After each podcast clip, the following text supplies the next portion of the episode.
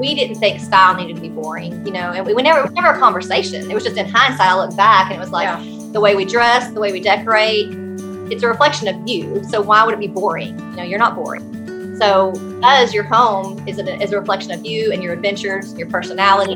So why do you want everything to be the same color or everything to be, you know, what Pottery Barn or whoever at the time, you know, is telling you the colors right. should be? Hey, everybody, Jen Hatmaker here, your host of the For the Love podcast. Welcome to the show. So, you guys, I'm so happy today because we are kicking off a brand new series, which I always love doing, but particularly this one. It is called For the Love of Favorite Pastimes. Okay, let me talk about what I mean by this tons of us struggle to fit in the things we love to do in between the things we have to do. Do you know what I mean? Like we all know it can be super helpful and healing to carve out time for ourselves and to do the things that bring us joy and growth and satisfaction. And it feels like, yes, it is time for us to pursue the passion projects that we've put off or the hobbies that we gave up when that last baby came along or the pastimes that bring us joy and help us be better humans. I know for sure I have been running around much faster lately. I mean, really, I was just thinking about this this very morning, how little margin I have in my life right now. Just between, if you follow me online, firing off all the family grexts, lol. That's a group text that Sydney just taught me, the word grext, freshly entering the dating scene, which is fantastic, or creating me courses for you. I am on the move. And so I thought, this would be the perfect series reminder to all of us who are trying to do it all because hobbies and pastimes are what keep us grounded and inspired and connected, right? Okay, so plus, what I love about this series is that so many of these folks turn what was just like a side passion in their personal lives into their full time job. In fact, I think almost every one of them has. I'm going through the Rolodex in my mind real quick, which is so great. So we've got traversing the outdoors, we have gardening, we have cooking. We even have in the series making book pies. That'll make sense later. Okay. Just hang in on that one. That that'll become clear. It's so inspiring to talk to people who have turned what they love to do their craftsmanship their hobby their their innovation their creativity their sort of like soul heart project into what they do full time these guests are fire, y'all. And so I'm going to run down the list real quick so you'll be as excited about this series as I am. Here's what's coming up in this fun series. So, first of all, we've got Ben Steele. Ben is an avid outdoors enthusiast. And as the chief customer officer for REI, may have heard of it, he knows quite a lot about what gets us to put those hiking boots on and get outdoors. We've got Marcus Bridgewater, AKA Garden Marcus, if you follow him online. He is a plant positivity guru. That will also make sense to you when you hear his amazing interview. Who knows that actually learning how to grow plants may hold a special pathway to learning to grow ourselves. You guys, we have Teri Turner. I loved that episode. She's the creator and author of the wildly popular No Crumbs Left cookbook and social media space. Food is her love language, so so much same. And her mantra is don't be afraid to fail. It's just food. You guys, I loved every second with her. I felt like she was my kindred soul. We have Stephanie Hockersmith. She is the creator of the book pie. I literally cannot describe this. You're just going to have to follow her on, on Instagram because she combined her love of reading and baking to create the most beautiful pies inspired by the books she read, inspired by their cover art. I can't do it justice. You're going to have to look at it to understand. Okay. We are here to discover and maybe rediscover ways that we can find fun and peace and joy through extracurricular activities and maybe even find ourselves in the process. So I could not hope to kick this series off with two better people because our guests this week are two women I love. And also, they cause me grief because I want to buy everything they curate. Amie and Jolie are best known probably as the duo of their hit TV show on HGTV called Junk Gypsies. I love them. Amie ditched her nine to five job in Austin years ago and headed back to East Texas to figure out like who she was and if there was more to life than being stuck in an office. And she's going to talk about that in this interview. Their passion for flea markets and open road ushered them into this really incredible journey where they have built, I told them this, but uh, there's no other way to say it. They've built an empire. They have a flea market showroom. They've hosted their own hit show on HGTV and beyond. They are the go to designers for Miranda Lambert. They now run a magical inn under the Texas stars where anybody can go to unwind or get lost or maybe even get found again. I have stayed there and I love it. And I love these girls. My first introduction to them was their show. And I was like, wait a minute, I love them. I love their aesthetic. I love their vibe. I love their relationship. And like the internet does or can, we became friends. And so I have since been out to their property, I don't know, numerous times, and we've met here. They're just as fantastic as you think they are. They have built this beautiful business without ever sacrificing one ounce of their integrity and we're going to talk a lot about that because it is so inspiring. So i this is who i want to kick this series off with these women these friends of mine. They encapsulate finding a way to do the things we love in between the things we have to do and then making it their whole thing. So, you guys, oh, you're going to love them. Please remember that all my episodes are also over on YouTube because it's so fun to watch these episodes too. When you get to see us interact and you get to see their facial expressions. And then, as it relates to this show, they're filming in a room that we end up talking about, which is their latest project. And you're going to want to see it. So, that's over on my YouTube channel. But otherwise, however you listen to this episode, you're going to enjoy it. So, welcome to a new series series and welcome my first guests in it, Amie and Jolie Sikes of Junk Gypsy.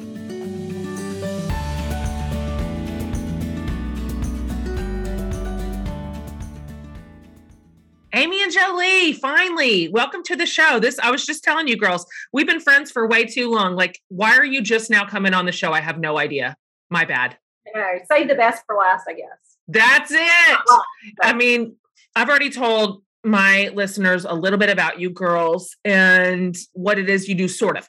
But can you just take a minute here before we get into the weeds on it about what it is you do? Because at this point, you have a lot of slivers of the pie chart and how this kind of, I mean, hobby really, or like pastime, or just this this random thing that y'all liked turned into a full time gig and then some. Y'all have four full time jobs yeah. We have a lot of buckets to jump to. Yeah, you do. Yeah, we, we do at this point. But in the beginning, when you want to start off with that? Well, I mean, also Jolie and I are both probably very ADD, probably both of us. So that's why we just keep adding to the pile of the responsibilities.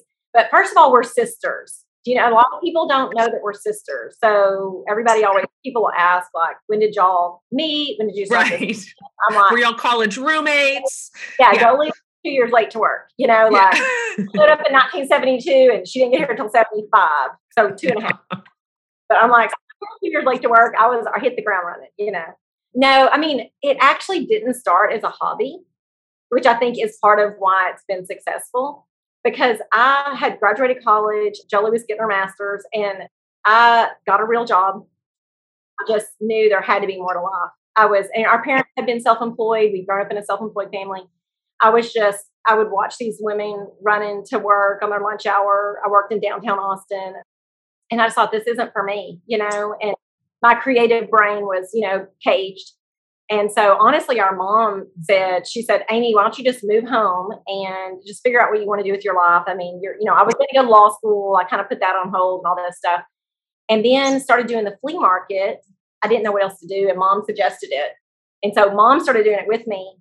And the next thing I know, I've got a big truck, I've got a trailer full of junk, a flea market, I'm like a total badass, like hooking up my trailer with my diesel truck. And I'm like, all of a sudden, this thing that I was doing just to make ends meet became the thing that no matter what, I couldn't leave. So it was like all of a sudden it came from like, this was just to make some money. And then all of a sudden it was like, but wait a second, love this life, love these people. How do you make this a real job? And so then I started Jolie and it took her about five years to kind of finishing college and you know stuff like that and getting married and stuff like that. And so when jolie came on is when we started like you know and that it's it's been almost 25 years. Yeah y'all. Dang. Dang it has been.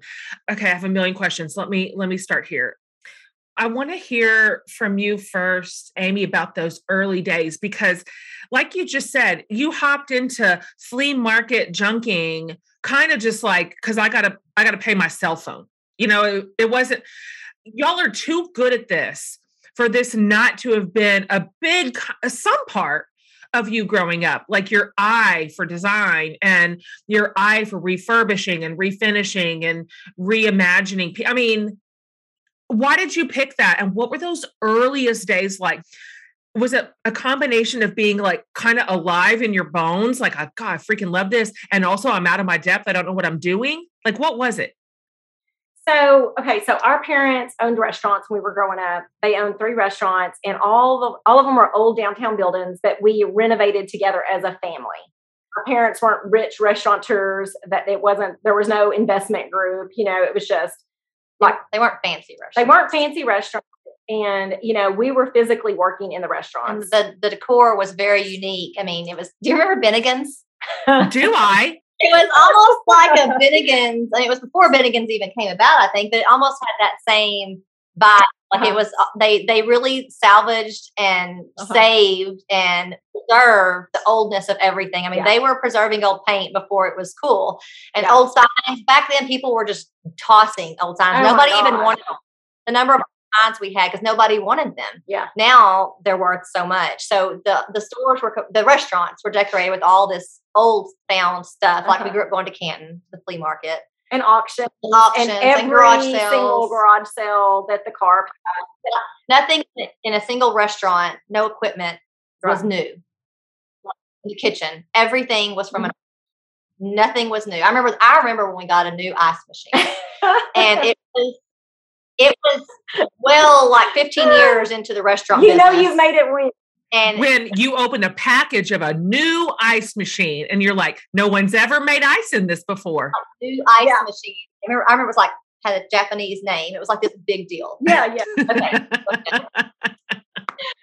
well, so but you know, it goes back further than that. I mean, we are because Junk Gypsy at this point, I think we can say it's successful. It's successful. culmination of like our parents' success you know, I always say that Junk, Junk Gypsy started almost 25 years ago, but really it started like, you know, 50 years, you know, almost 50 years ago. We were little bitty and, you know, they were like, you know, they were trying to, you know, scrape two pennies together and we were both wanted to be entrepreneurs and they were figuring things out. And our mom grew up super poor with a single mom. She projects. Our dad grew up on a farm in Arkansas. So they were farmers. You know, farmers you don't buy it, you fix it or you make 100%. it. hundred percent.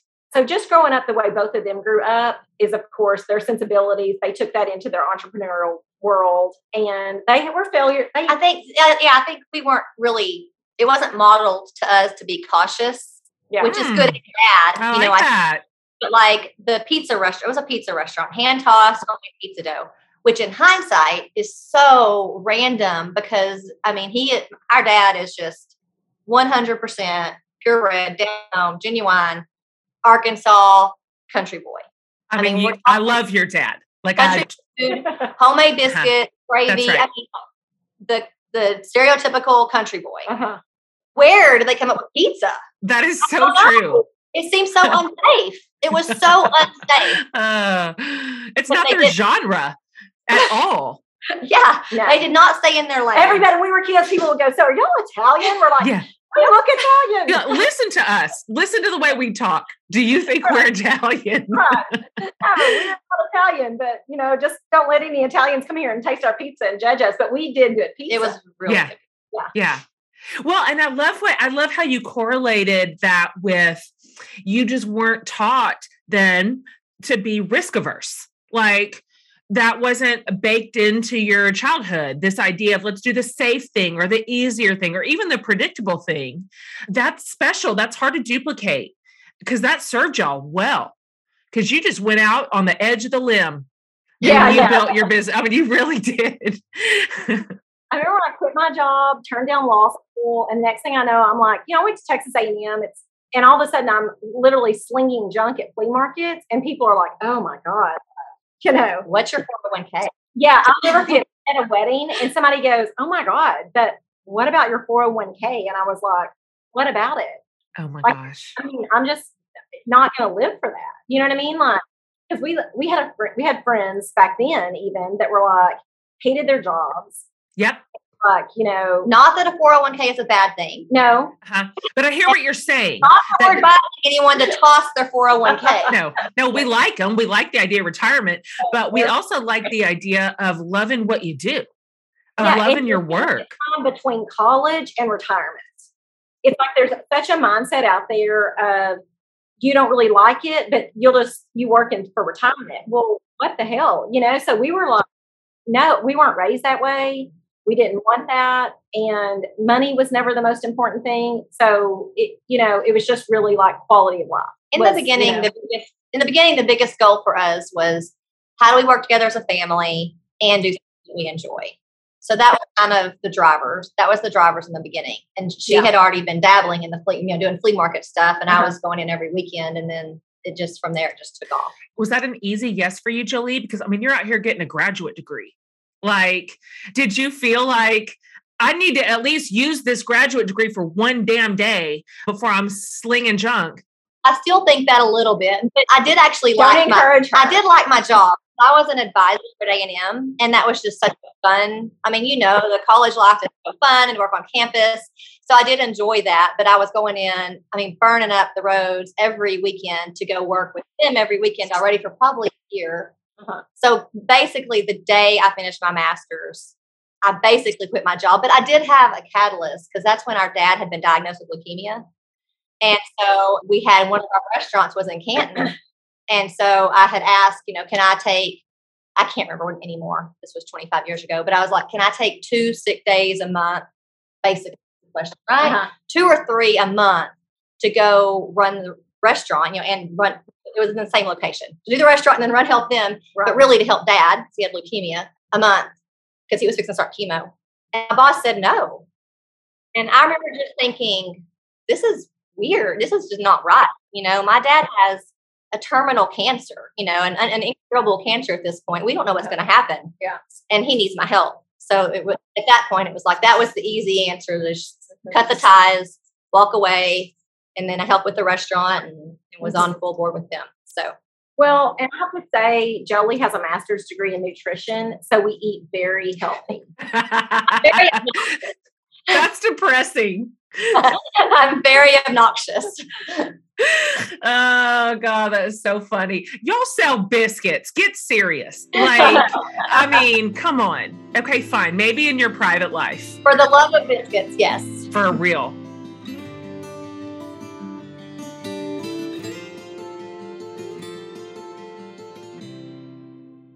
Patience is a virtue, but you guys, no one likes waiting on a paycheck. We've got things to do and bills to pay and stuff to handle. This is where Chime comes in hot. With Chime, you can get your paycheck up to two days early with direct deposit. That's up to two more days to pay some bills, throw some money in savings, and generally just feel good about handling your finances. But here's the thing Chime is more than just about getting paid early, it's also an award winning mobile app, checking account, debit card, and an optional savings account too. So, practice patience in another category, guys. But when it comes to getting that paycheck payoff early, go with Chime. Applying for a free account takes less than two minutes. Get started at chime.com slash for the love. That's chime.com slash for the love. Banking services and debit card provided by the Bancorp Bank or Stride Bank NA, members FDIC. Early access to direct deposit funds depends on payer.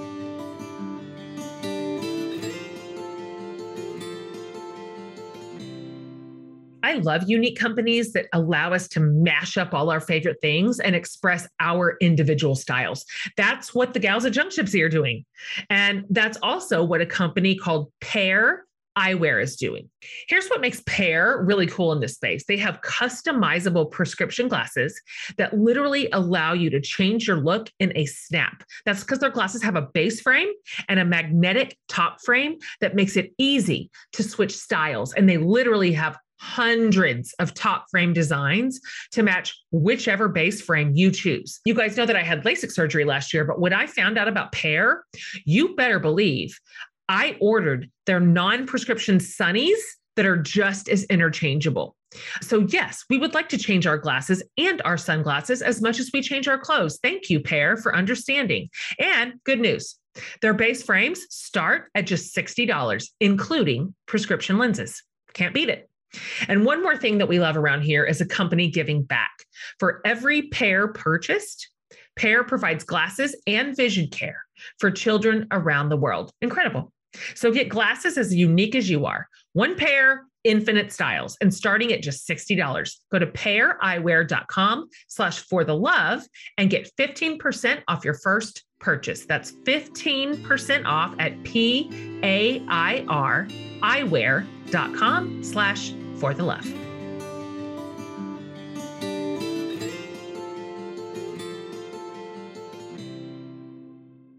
So, okay, I want to hear y'all talk me through pick up this story from right there. So, you finally like onboard Jolie to like hang it up, come back home.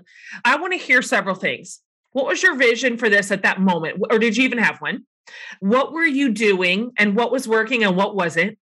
And then how did this begin to grow? Because at this point, and I've mentioned this already to my listeners, I mean, y'all have built an empire. I'm sorry, that's what it's called. And so I can't imagine that you had a vision for all of this at the beginning, right? Can you talk can you talk about the early the early years? We didn't have a vision for what's happened now. But I do remember our mom saying that, and so Canton is this huge trade day for anyone who doesn't know. It's a it's a huge flea market that's every month right outside of Dallas. So anyway, we were doing Canton, and I remember I had a Country Living magazine, and I was looking through it, and I remember I said something to mom. I said, you know, one day when we're in this magazine, da da da, whatever. And she she says to this day that she remembers me saying that, and she thought, what are you even saying? She said uh, she never would have dreamed that big that we could have been in a magazine. And she said, and here you were sitting there at Canton at the flea market going, one day when we're in this magazine, and sure enough, we were. I mean, we we within two years we were in Country Living magazine. We've been in there multiple times now, but you know, it, we've been in Fortune Small Business, we've been in Glamour, we've been, in, you know, a lot of them. You know, Today Show a handful of times. But at the time, I remember just thinking, someday we're going to be in this magazine. But really, I didn't think probably a whole lot past that. But Jolie and I are workers and survivors, and our family is too. And so it's just, yeah, I don't think that we had a plan for what's happened. Yeah. We don't have a plan what's going to happen next year, to be honest. I think we open ourselves up and we stay open minded and uh-huh. we don't stay too rigid, you know, and we try to bend and, and add flow, you know, and um, be open to opportunities that come. We've said no to some, probably that we should have said yes to. We've probably said yes to some we should have said no to. But to circle back to your question on the, um, I can't remember how you asked it, things that didn't work.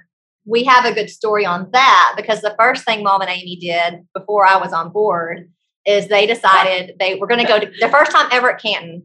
They were going to sell pillows, and they handmade for weeks. But they were oh, and I had one of the old sewing machines, like the kind that like from the 1800s with the like, foot with the yeah. foot pedal. Yeah. yeah. You know, I wasn't on board yet because I can't even thread a needle. Yeah. Okay, right. so we did these pillows that had all this fringe hanging on them, and then we were tying on all these like found objects like beads, beads. and old keys, and they were like found object pillows. It was like a pillow with like this fringe on it with all this fun like raggedy stuff and we'll have some. They're cute. Oh. Anyway, so we all loaded up. You know, I was still in, in College Station, but I uh-huh. drove in. We all loaded up, went to Canton, we did this whole setup. Canton's a five day flea market did not sell one pillow the whole not one time. pillow not one the oh whole God. five days that's a long did you cry like did you cry I mean, it was pretty depressing. It was pretty womp, womp, womp. But I'll tell you, when people, so here's the thing, and and people have asked us before, like, I'm trying to start a business and doing this as a hobby, which I think a lot of people can do that. If I had, if this had been a hobby at that point, I would have said, it's not going to work. Go back and get a real I tried. I tried. It's not going to work. Go back and get a real job. I did not have a real job to go back. That's right. You had no plan B.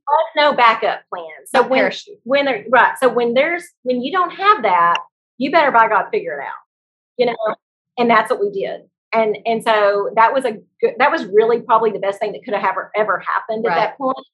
But there was no backup plan, and so there was no. You just had to go and try it again because you know I had I had no money. So what, what we we learned from that flea market, what we learned is that everybody was interested in the display pieces, which were old chippy peely pieces of furniture and dressers and vanities and things like that. And everybody was interested in those. So we went back and kind of changed the whole plan. Uh-huh. I guess nowadays you would call it a pivot. Oh, we pivoted. We pivoted. and then that's how I became, you know, chippy peely furniture. And, you know, we would display like you do in your home. Back then, I don't, I don't really remember many people hanging chandeliers. And I mean, I know some Uh-huh. were, you know, Yeah. the chandeliers in your tent or in your booth, you know. Mhm. So that's when, that's how that all became yeah, be. Yeah, you guys, you had such a clear point of view stylistically. Like, you know, your the junk gypsy look is irreplaceable. It's not uh, it- you can not you don't swap it out with somebody else's aesthetic or their style. It's y'all's. Like it belongs to you. I I I feel like I could spot it in a sea of a million, right? And so you brought that early, even when that wasn't the trend. You know, uh, because a lot of people copy y'all now. They try to emulate what you do, they imitate what you do. But at the time, that was pretty like out there. And so I, I love it because you put your chips on yourselves. You just believe that what you knew to be like interesting and beautiful and stylish, somebody else would see. What'd you do from there? What happened? So, Canton, you go back to Canton, you're like, forget the, the key pillows and the beads. We're going to do like dressers and side tables. And then what? Then what started happening? so we started doing that, and then of course because you start working your own aesthetic into it, and you start figuring out who you are, right? So it's like all of a sudden it's becoming not just a booth where you're buying furniture. It's like people are all of a sudden you start realizing they're like buying into your lifestyle, you know. And I remember I was one of the only girls in this business back then. I was 25 and I was by far the youngest for sure. There was a few guys that were around my age, but there were no girls. All of a sudden I was having women who were twice my age saying, Oh my God, I want to be you when I grow up. Which was so odd, you know? And so but then we just kept going hardcore into like, well, let's people like what we're doing, obviously, I guess. And so let's just keep going that direction. And we kept putting things out there. Like the first t-shirt design we ever did was a quote that had been on my wall when I had a cubicle. And it said, well-behaved women rarely make history. Back then, I had never seen that quote anywhere, not on a bumper sticker, not on a t-shirt, not anywhere. At that time, it wasn't. So we did the very first t-shirt design was just a group of cowgirls with that quote. And I thought, this is like our rebel you know what I mean? Like this is our cry out for like this is like not like go dance on the tables and get naked. I mean, if you want to, fine, but like this is like, you know, so stir the pot, you know, raise a ruckus, you know, and like do what you want to do and follow your dreams. And so literally we took that box to the flea market of the t-shirts before we could even get them unboxed. People were just ripping them out of the box. And, my God, like people love this, you know, like and so that was kind of a real turning point too, was that moment with that t-shirt design. And then we just kind of kept, you know, we always say Junk Gypsy is its own life. And like just it's its own machine. And we're just like it's dragging us along behind it. And we're just trying to keep up. Like, okay, what's the next thing we're supposed to do with Junk Gypsy? I think in the beginning, a lot of it, like the well behaved women, I think it's kind of how we've done everything, even with our design aesthetic, has been a little bit of coloring outside the lines. You know, back then, you know, 25 years ago, it was just what we liked. We weren't, Mhm. we were looking at country livings and design books. We were reading business books voraciously because Yeah. unfortunately, neither one of us have a business degree. Totally. But we weren't adhere. We weren't looking at, Huh. you, you know, you should have this many colors in your bedroom, and the rug exactly placed like this, Right. and Yeah. placed so five inches from the sun. I mean, that kind of stuff never meant anything to us. We just did Mhm. What we liked, and we knew that we didn't think style needed to be boring, you know. And we, we never, was never a conversation. It was just in hindsight. I look back, and it was like Yeah. the way we dress, the way we decorate. It's a reflection of you. So why would it be boring? You know, you're not boring. So as your home is, a, is a reflection of you and your adventures and your personality. So why do you want everything to be the same color or everything to be, you know, what Pottery Barn or whoever at the time, you know, is telling you the colors Right. should be. So I think that was kind of we just did what we wanted to do Mhm. back then, what we thought was fun. And our mom has always been there's always like this like childlike thing about her. You know, like she like she likes little cheap little trinkets that mean nothing to anybody else. It's like a silly, uh-huh. like what, like a not a gumball machine thing, but I can't type of thing. So like that's the kind of stuff that we we grew up in a house that you could put your feet up on a coffee table. Yeah, and we had it. a jukebox in our house, and you know everything was mismatched and like you know and we had the most popular house in Austin. People were always hanging out at our house because we had a jukebox, and you could. Our mom worried about you know the the cans being a certain direction in the pantry or whatever. You know, it was a lived-in house, and that was what became the style for Junk Gypsy. It was just a lived-in, comfortable style that's kind of it didn't have any rules, and it's inclusive. Mm-hmm. Yeah, the totally. Whole, the whole time has always been inclusive to everybody. And so but that's always just been important for us. And I think we hear it still at the store and we hear it like we do big events and we're just like, that's so important to us that that does convey. That's right. Y'all set a really wide table and that was clear from the beginning that people could come to y'all as they are and be like loved and welcomed into your your space. So at this point you had built a pretty I mean, this wouldn't have been the word you'd have probably used back then, nor would have I, but you, you'd kind of figured out your brand. So what was the next big iteration of Junk Gypsy? Like the the next big movement that came along and you're like, we are about to level up right here. Five years into doing Canton, because that was like regular money, right? It's every month. Know, we decided to let it go so that we could build a website. And this was in the early days of websites. I mean, you know, 20 and 20 years ago. Jolie and I'll never forget loading up my huge computer in the back seat of my Dodge ton truck and loading everything up in the back seat of my truck and driving to college station because her and her husband were in college station. And, and, Jolie's husband, you know, God love him, had a real job just in case all this, you know, hit the totally. Thank gosh. Oh, don't lose your real job. We don't know. Totally. So just one person has to have one. Just one. Like one that's enough. One of the seven. One of the seven. At the time, we didn't have kids. And so I moved to College Station into their spare bedroom. And we took the other spare bedroom and turned it into our office where she and I hammered out and literally built our website. And back then, there were no kids. There was no totally. Like, you know, we were like literally writing HTML like code.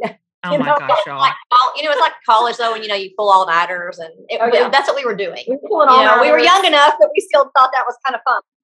Now I'm like, it is eight o'clock, and it is time for Do not expect me to do anything past 8 p.m. You want to go out at what? Y'all, if we did an all nighter right now at our age, it would take us a solid week to recover. Oh, yeah. One week. Yes, yes. roll me around.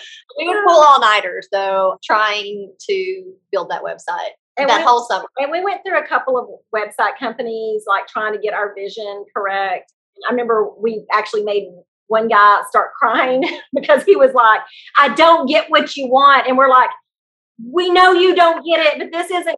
So then we were like, we have to do it all ourselves. Like we got to figure this out. And like I had taken an introductory class to graphics in college, just intro class. I mean, like when you're doing cut and paste still, it was like the last class was Photoshop. It was like this new thing, you know. And, um, we just were like, well, we got to figure this out ourselves. Wild West. Nobody's going to ever be able to capture our look in graphic website. We're just going to do it ourselves. And so that's how we started it, you know. That was the next thing. That was the big thing. That was the mm-hmm. next big thing was the website pretty soon after that, another really big moment for us was Fortune Small Business Magazine. Yeah. Late one night, two or three in the morning, we would read Fortune Small Business voraciously and like a, a lot of these magazines, you know, and, and books, like Jolie said back then, we, you know, we really did study up on business stuff. Well, late one night email to Fortune Small Business was like, hey, we're, we're this, we sell junk. we're these Texas girls selling junk and we're da da da. we just we're looking for like some resources for small businesses and da, da. literally the next day they called us and they were like we write a story on y'all? No way. Each year back then they would pick a small business that they felt like had potential and they would bring in a team of consultants consultants. Wow you guys. Yeah and so they brought and it was like kind of like it took a few months to write this article. The biggest thing for us was they brought in the founders of banana republic. Whoa Yeah. And you know, do you remember how Banana Republic used to be when it first started before Gap bought it? And it was like Oh. Sorry. like the safari. Are you kidding me? I couldn't afford one stitch of clothing in there, but I would like peek in the windows, like, damn, banana. Like, it all looked like a safari. Everything was khaki. Yeah. Yeah. Yeah. Yes, yes. and they're so creative. So they brought them in, and I'm telling you, they were like that. She, Patricia Ziegler was like an angel to us, truly. Ah, I have goosebumps. So they literally consulted you. These these business experts came around y'all's little business and like helped you grow. Yes. Right. That was the article. Yes. Was was their advice to our small business and that Yeah. became the article. Yeah. That is so cool. yeah. So that was definitely a turning point. And then that was after that is when production companies started calling. And it just it was like it, it got to where it was almost a joke. It was like, oh, so two production companies have called this. I mean, it was like a constant inflow. You know, That was so long ago. Yeah. I mean, the first production companies were calling, I guess, 17 years ago. yeah. And I know I called because I was pregnant. So it's very easy to remember the exact date. And that Uh-huh. was before reality shows were so big. Uh huh. So it was kind of super scary to us Yeah. when they were calling. Because we were like, you know, there was like Real World and Big Oh, yeah. Brother. Survivor. That's it. Yeah. Right. Yeah. And and they really uh, most of them at that time and some big ones called back when I said there's some things we said no to, we might should have said yes to. this could be one of them. But most of them wanted us to be the female version of American Chopper. Do you remember that show? Sure do. The dad with two sons fought and they Sure hated do. each other. And he would walk in and like kick a chair and they're like, I don't even speak anymore. But yes, I'm sure you're aware that show. So anyway, they all I think viewed us, mom and two daughters, as the female version of America because that was such a successful show.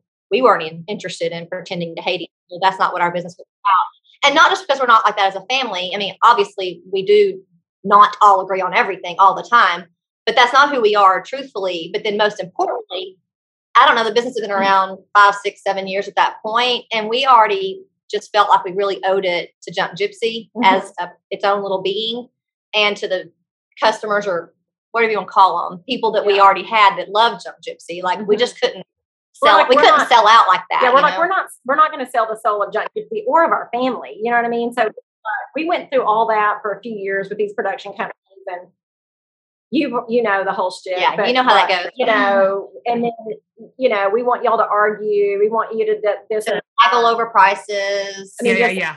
so we just were like, we're not interested. So why when the right one finally came along, like tell us a little bit about that. So we had gotten where we were super jaded. And finally, this girl, Dawn Fitzgerald, she's an executive producer, called us. And then I was on the phone with her for probably an hour. And I remember hanging up the phone and I told Jolie, I said, I think we found our girl. And she got it. She got She was a woman. She got the value behind it. She she got the fact that it was like, you know, family. It was family, but it was also empowering. She got all that about it. And she was like, I want to make a show with y'all that showcases that. But then, But then, but then, so our fir- the first network that picked us up, which I'm gonna, it was Lifetime. we're just gonna say, I was gonna say fine. it. Lifetime, I fine. love you. But the first It's network, just a fact. yeah, it's a Yeah, fact. it's a fact. Lifetime. So we did a, which is, I'm sure you know, a 10 day pilot. Oh, y'all. Huge I pilot, a huge crew. I mean, I, they don't do that anymore. I'm sure. Like now, 10 days? 10 Oh, they throw up a sizzle in like six hours. Yeah. yeah. 10 day pilot. Brutal. It was like in August or September in Texas Uh-huh. too. So anyway, we did this whole pilot. In the meantime of shooting the pilot to whatever, this new president came in, of course, because you know always shooting. Yeah. The new president said, "Love it, love everything, but I want the girls to argue with each other, and I want them to haggle over prices." Golly. Our it just lacks so much vision. I mean, why? Why do they get so stuck in these templates I know. of it's know, just and- shocking. and that was pre Duck Dynasty. And I remember I'll never forget being so disappointed in like the world in America and just telling them and my husband being like, I really think America would like a Mayberry show. I think they love the feel good. That's what we Mhm. are. Then Duck Dynasty comes along and blows everybody away. And I was like, Totally. I knew America. I knew it. you know, a Mayberry. But wh- what even happened, another little addition to the lifetime story is then, so we said no. that we aren't going to do that. They then created a show that was called that was based on two sisters junking, but they weren't really sisters. They got actors. It was so bizarre. We got knocked off by Lifetime, basically. That Yeah. is weird. That show, Yeah. but it was they were for yeah. It was so Google it. weird. Yeah, Is so it was weird. so weird. The network basically. but you know us what's off. funny? And here's the thing: the redeeming thing about that is it it was a huge flop, and everybody saw right through it. And it was like the the public isn't as stupid as everybody thinks they are. Do you know That's I mean? right. It's And we're like- also not as hungry for blood as they think we are either. yeah, like that may sell, but you know what also sells? Loyalty, joy, like family. That does too.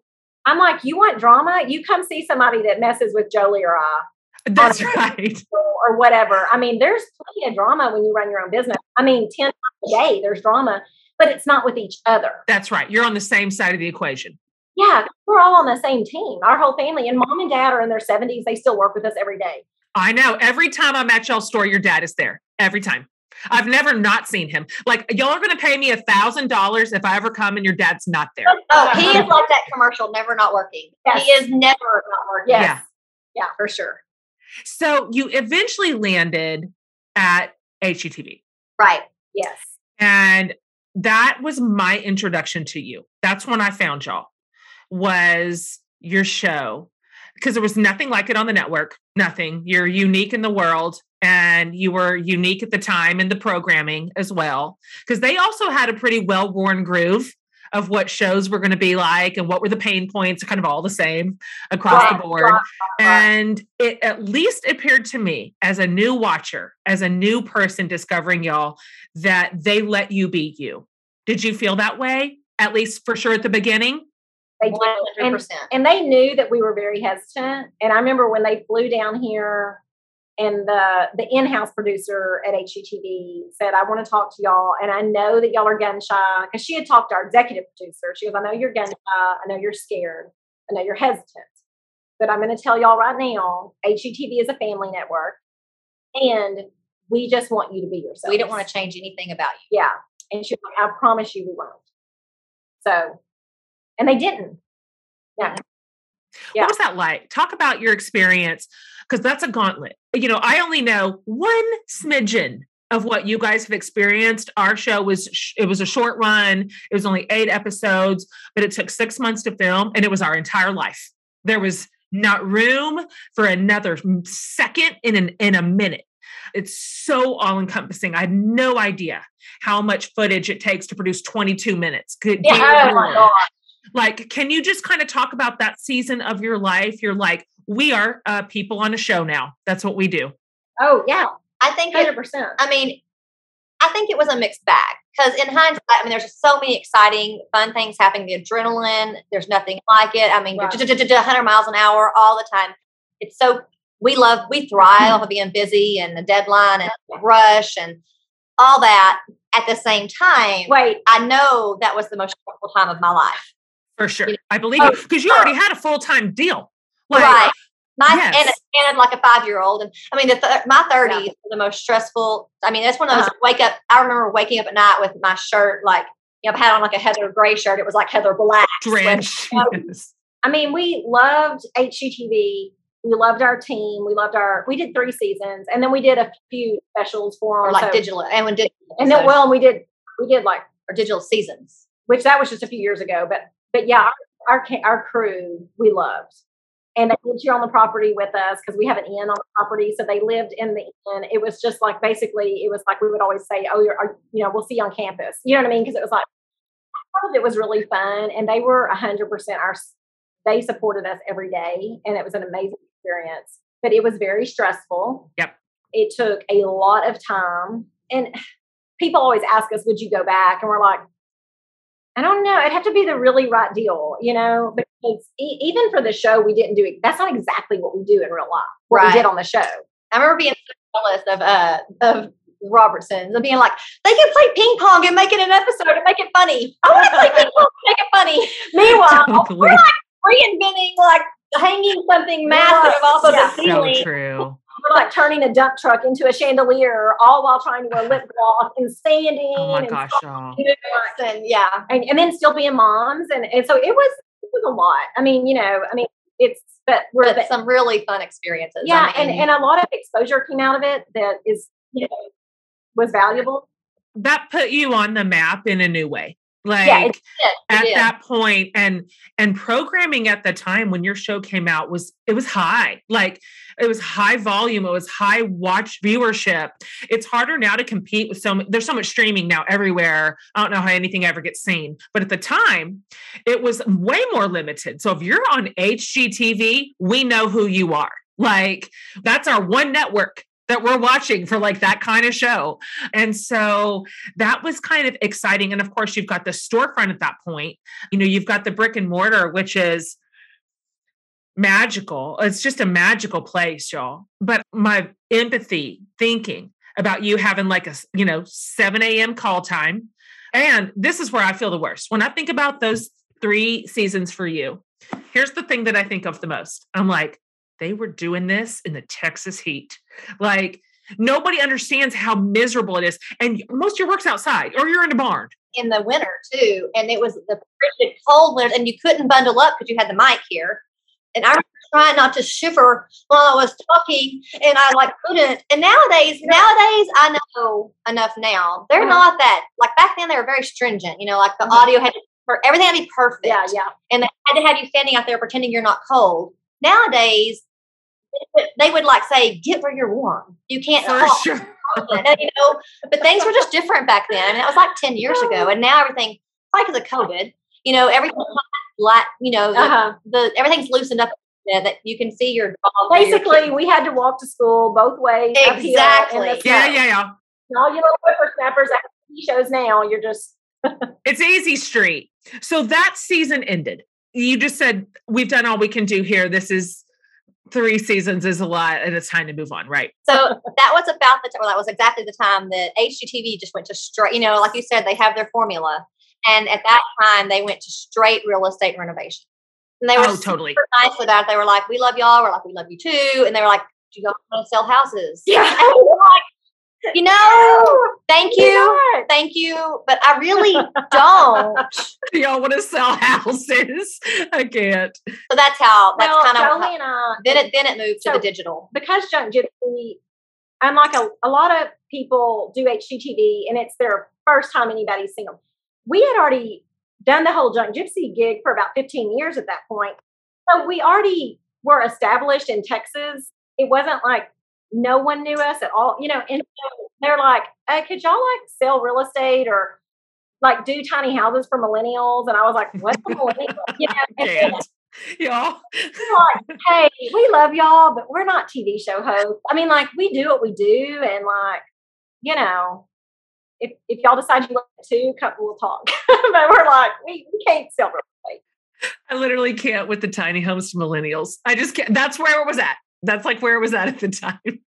Um, so, okay, talk about a little bit about where you are like right now. What is the most fun thing that you are doing? And you just very casually dropped in. We have an inn on the property. Y'all don't understand what what Amie means when she said we have an inn. They have a magical inn on their property, and I've stayed there several times. And you've just expanded in such wonderful ways like the way that you have created a space of hospitality out of what it is that you do because even your store is so warm and welcoming. I mean i, I i've seen several concerts on y'all's front porch at the store and we've got wine set up and it's like you're in a someone's backyard. It's like a home. It's like a we're welcoming to y'all's home. And then you've got the end. Like there's just so many wonderful things about what you do. What are you loving the most right now? What's bringing you the most joy? Because by the way cash cash you also wrote a book. Like just drop that in. Y'all we were friends during that time Yeah, we need to write another book. That's that's something we keep. That's on our to do list. yeah, can you Mhm. help us? yes, yes, y'all. I don't know if you remember, we texted a bunch while you were watching. I saw the room where you had it laid out everywhere. It looked Oh, like yeah, a that's magazine had exploded. Like, Yeah. That's kind of how our brain. Pictures. Like we want to do That's how our brains feel. How do we have time to do that again right now? But we know we should, and we and we actually love the book experience. Jolie and I both like right. I was actually a journalism major, an ag journalism major in college. Uh-huh. Uh-huh. Well, listen, if you can write about a farm, then you can write about a business. You can write about chicken. Then, That's you know, right. bring it on. Yes. We do want to do another book. We just haven't done that yet. But Tell her what you're excited about. you know what I'm most excited about? Let's because- hear it. So this is the reason that a lot of things get started and not finished around here because that's the creative brain, you know?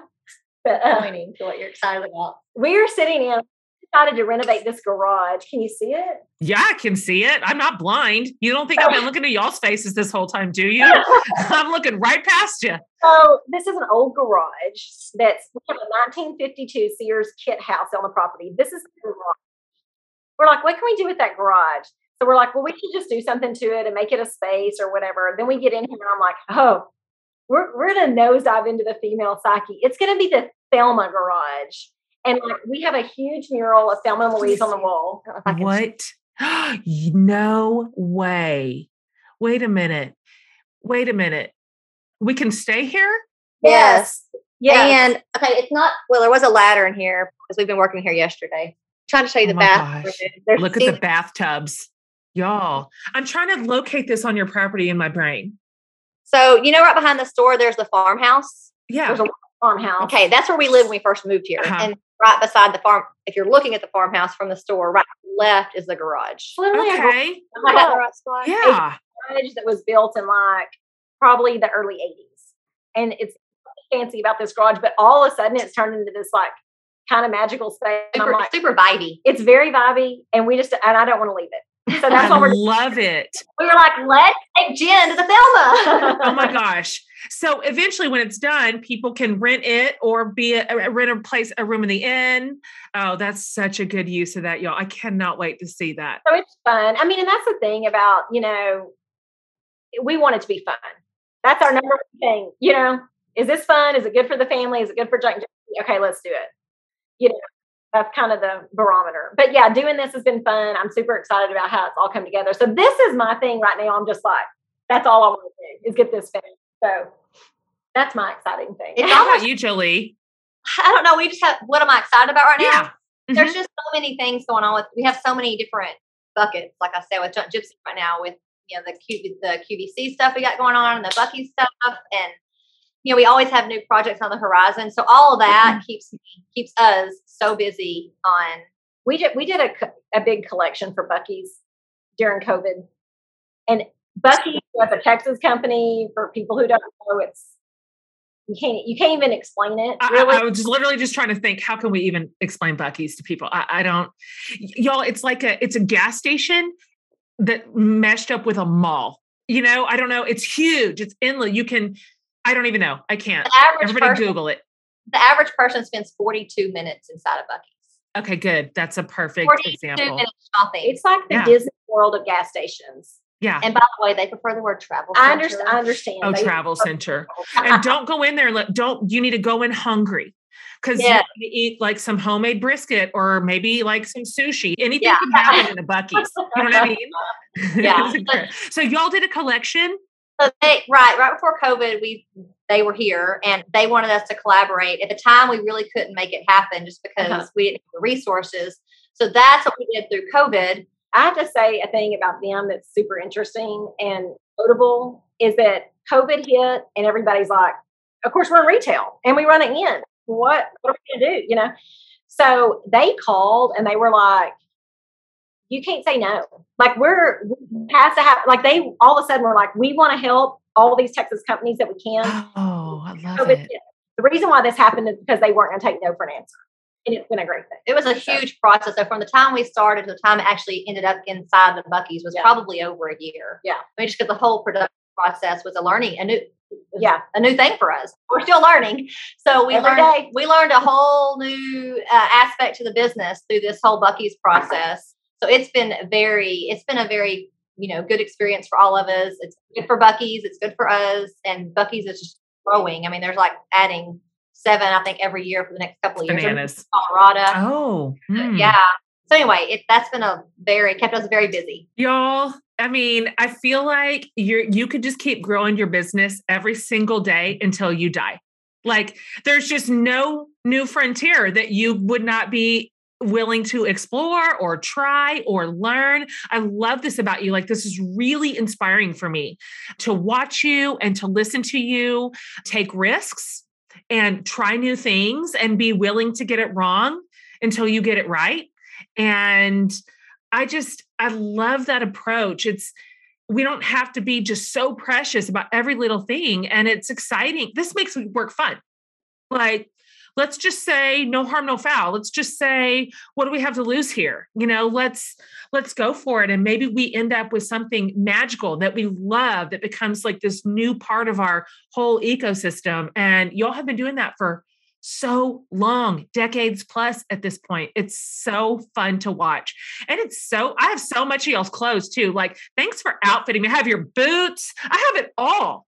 Like, I could be y'all's model. I, I forget that the boots are always exciting. That's exciting. That's always, yeah. But, you know, that's the thing that we, you know, like the inn, we were never planning on having an inn. And then this, I'm looking at this direction on the property. I know, I'm staring at the whole but, thing. Um, but it came up for sale and it was behind our property. And we were like, okay, well, I guess we have to buy it. And then we were like, really, I remember the day that we signed the papers and we cut the barbed wire fence and walked onto it. We're like, so we're we run it in now? Like, like okay, like so we basically know nothing about anything that we're doing or that we ever have. We just figure it out as we go. So, yeah, but you're willing to learn, and you do. Anybody can do it, right? Oh, I love it so much. All right. We can do it. Anybody can do it. I love it.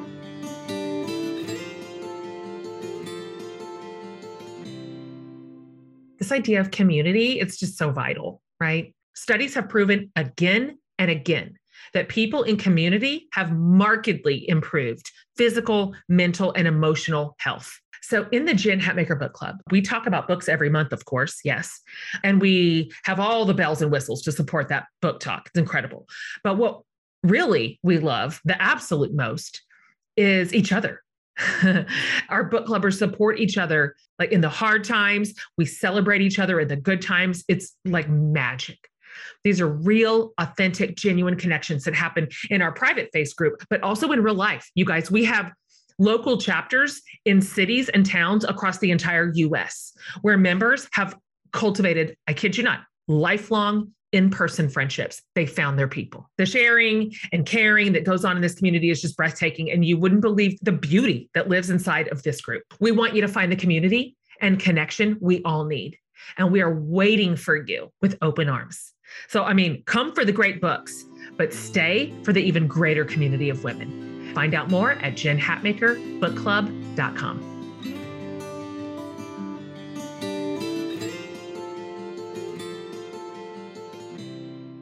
Wrapping up here, girls. Okay, quick, just off the top of your head, I'm asking everybody in this series this question. And I want to hear from both of you. When you're not doing all the things that you're doing, when you have like one second of downtime a week, what's your guilty pleasure? Like, what do you do? What do you do to like, this is my minute, this is my hour? What can we say on camera? You can say it all, girl. Listen, I have a text thread with you. I know. I know where our head's at. It cannot go public. That's, it's in the vault. That's in the vault. oh man. Is it a show? Are you watching something? Oh, I'm totally. In, I know I'm behind on this one. I'm totally into Orange is the New Black. Oh, you came late to the party. Good, right? I know. I can't uh-huh. stop watching it. I feel like a, a Gen Zer walking around wanting to stare at my phone all the time and watch it. totally. That's a good one. I've never seen it. Did you watch it? I watched it when it originally came out, and it's just like mesmerizing. Ten years ago, I watched. Was it, it. ten years ago? Really? no, I don't know. I don't know, but it was years ago. It's fine. I'm late to everything, Julie. everything. I'm the latest adopter to everything, so I'm not. I don't judge that. I, I, I like that show. I'm into it. Okay. Um, what's your guilty pleasure? Oh my gosh. I don't know. I don't know. Do I have one? Yeah. to be continued? I don't know. we'll come back to it. Okay. How about this one? In your work, and now, of course, work for you is like a huge umbrella, but just you just have to pick one. What would be like the tool or the gadget or the machinery or just whatever? If you had to say, this is the one thing that makes what we do 10 times easier and 10 times faster, and I couldn't live without it. Zip ties. Yeah. Y'all zip ties. I can't. zip ties and glitter. Uh, zip ties and glitter. Well, not glitter. That's no. Oh, that's yeah. not a gadget. Yeah. But zip ties is a good one. Very good. Yeah. Yeah. I, I mean, would not ever think of that in a million years. But it's true, right? Well, because setting up the store, I would say the two things we could not do without when we're at the store, setting up the store is, you know, a screw gun, a good drill, and ties. That's it. It's like it's held together with a little bit of metal and some plastic. Yeah, yeah, uh-huh. yeah. Okay. Just drop us on a deserted island somewhere. Make sure we have a drill and some zip. That's amazing. I'm gonna I'm okay, y'all. Last question I want to hear from you both. Everybody gets this question every episode ever. And answer it, please, however you want. Like it can be very precious and dear, or it can just be like obnoxious. What's saving your life right now? I mean, honestly, I mean, this feels precious and dear, but it's, you know, I'm a, I have a daughter and I've never had a husband, which people still ask about that, which is interesting. Didn't know that, you were, we didn't know you were ever married. I'm it, like, I wasn't happen. Married. That's it right. Uh-huh. That's right. You can just have a baby. You're, That's right. You can just have a baby. But yeah. truly, I've always said she was born, she's like my, like, she's my Xanax. Like going home, being with her every day. It's like, it's just me and her it's like we have our own little cl- girls club or whatever. Like that's my that's my saving grace. Truly, I love it. How old is she right now? Thirteen. It's a fun age. And somehow she's still my saving grace even at thirteen. But uh-huh. Uh-huh. that's kind of my. That's a good one. I love yeah. it.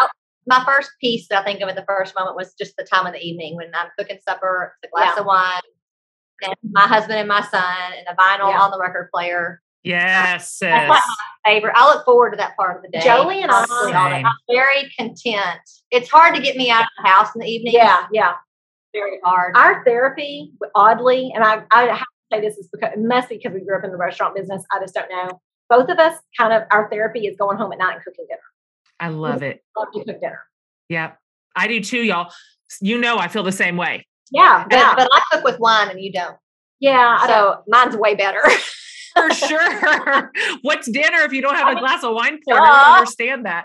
Girls, you know how I feel about you both. I just love you to pieces. I'm just so happy we became friends all those years ago. And I have loved being in your world. I've loved any sort of time we've ever spent together. I absolutely loved watching the season premiere of Yellowstone with you at the end. like, everything about y'all is so dear to me and i'm proud of you it's so exciting to watch what you have built and how what you continue to build and to do it in a way that has literally never compromised your integrity that's rare I mean, it is, it's rare. And so the fact that you have remained like true to who you are and to your core and to your family, to your values, it's just, it's so wonderful to see. And so I can't wait for anybody in my world, which is maybe like 10 people who didn't already know about y'all, to meet you through this episode. And so will you just finish by telling everybody, like, where's the best place to find you? If people are wanting to all of a sudden start like knowing about you and following you and seeing what you do. Well, our Instagram is Junk Gypsy, Pinterest is Junk Gypsies, Twitter's, which we never do. And sign up for our mailing list. That's probably really smart on our but website. You can, you can find us in Round Top, Texas. Oh yeah, physically. Sorry. Population yes. 90. That's right. It's the greatest little, sweetest little town you'll ever visit. Um, it's in a, the whole world. Oh man, it really it's just, is. It's it's a special town. We've only been here for 10 years, so we can say that and truly mean it. Like, yep, absolutely absolutely swing over to Royers, get some food and pie. Like it is a beautiful and a wonderful place to be. Okay, y'all. So love ya. We love, love you back. Yes, absolutely. So I need to come back out to see you. I know. And, of course, and Amie's always texting me. She's like, I'm in Austin. What are you doing? so anyway, thanks for coming on today, you guys. Love All right, bye. Bye.